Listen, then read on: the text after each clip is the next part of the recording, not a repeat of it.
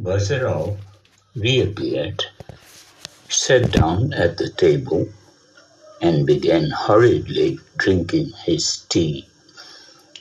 The two brothers regarded him in silence, while Arkady's eyes travelled stealthily from uncle to father and back again.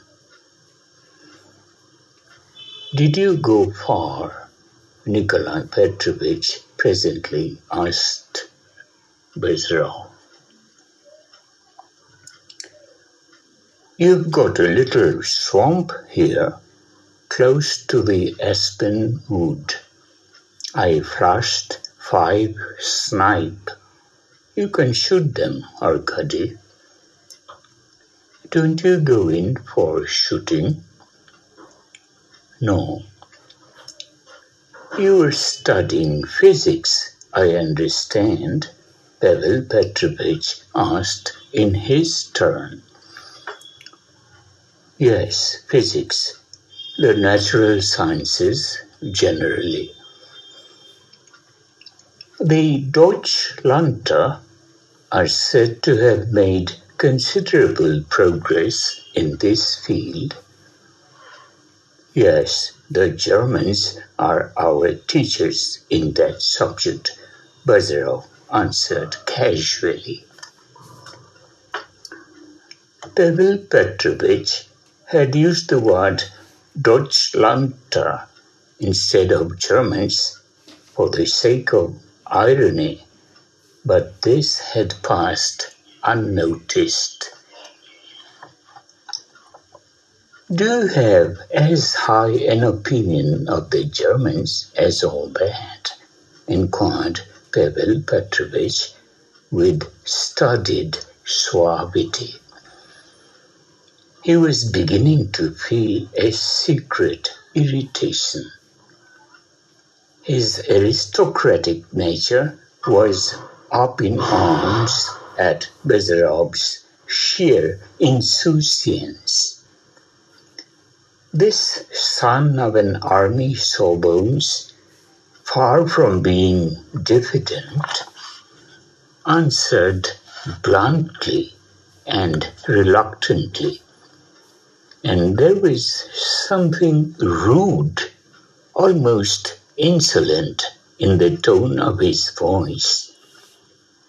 Their men of science are a practical lot. So, so.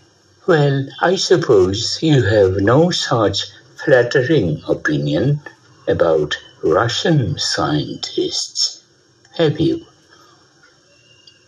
I suppose so. That's very praiseworthy selflessness, retorted Pavel Petrovich, drawing himself up erect and throwing his head back. But Arkady Nikolaich has just been telling us that you recognize no authorities. Don't you believe them? Why should I recognize them? And what am I to believe in? When anyone talks sense, I agree. That's all. Do the Germans all talk sense? Pavel Petrovich intoned, and his face assumed an expression so impassive and detached as though his thoughts had gone wool gathering. Not all of them, Bazarov said, stifling a yawn. He was obviously unwilling to continue the word play. Pavel Petrovich glanced at Arkady as much as to say, a polite fellow, this friend of yours, I must say. For my part, he went on, not without some effort, I must plead guilty to disliking the Germans. I say nothing of the Russian Germans. We know that type. But I can't even stomach the German Germans. Those of the old days, well, one could put up with in a pinch. They then had their, well, Schiller, Goethe, you know. My brother, for instance, thinks a lot of them. Now they have all become chemists and materialists. A decent chemist is 20 times more useful than any poet, broke in Bazarov. Is that so? commented Pavel Petrovitch with a slight lift of his eyebrows, looking as if he were going to doze off.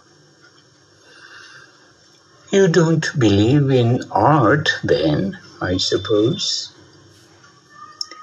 The art of making money? Or no more piles, Bazarov said with a sneer.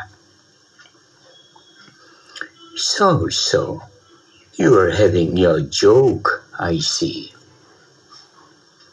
You repudiate everything then, is that it? All right. Does that mean you believe only in science?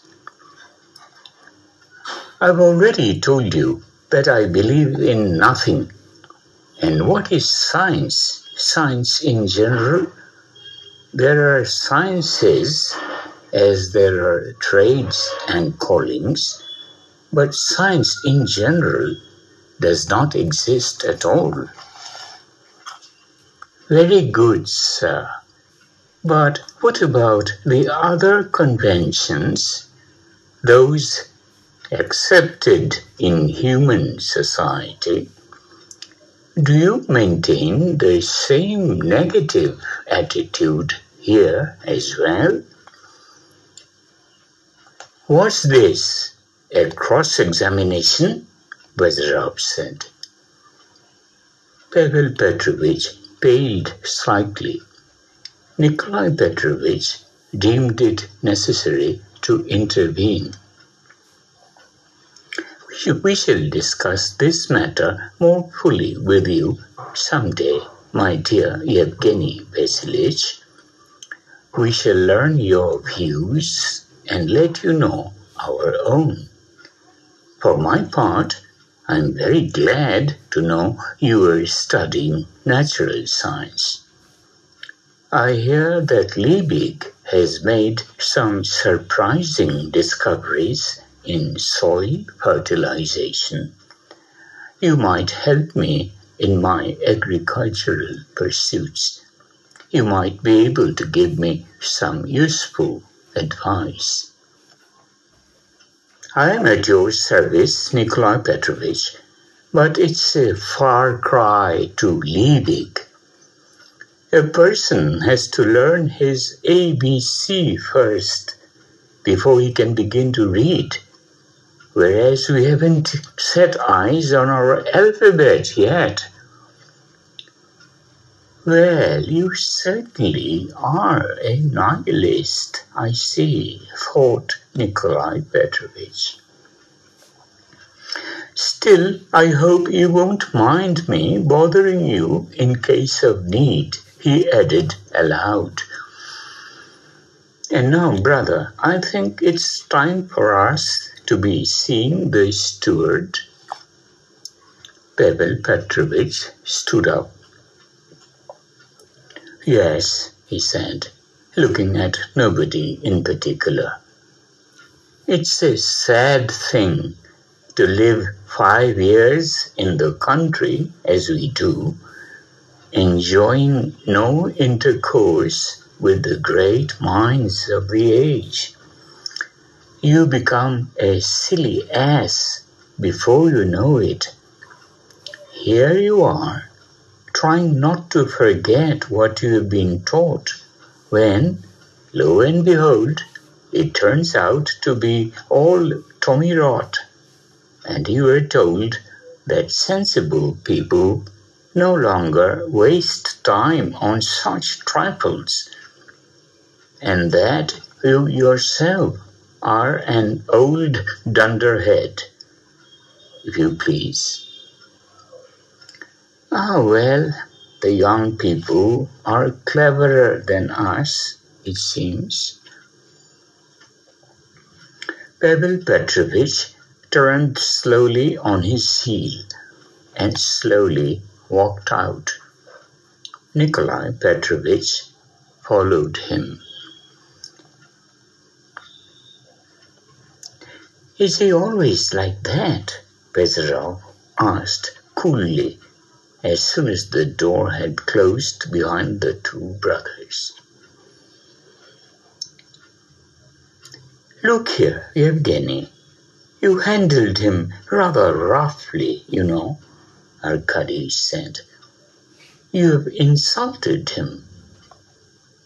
I'll be blowed if I'm going to humor these rustic aristocrats. It's nothing but conceitedness swell habits, foppery. Why didn't he carry on in St. Petersburg if that's the way he's made? Well, enough of him. I found a water beetle, a rather rare specimen, Dytiscus marginatus. Do you know it? I'll show it to you. I promised to tell you his story, began Arkady. The beetle's. Come, come, Yevgeny. My uncle's story. You will see he's not at all the man you think he is. He deserves sympathy rather than sneers. I'm not denying it. But what makes you harp on him? One must be fair, Yevgeny. What's the implication? No, just listen. And Arkady told him his uncle's story. The reader will find it in the next chapter.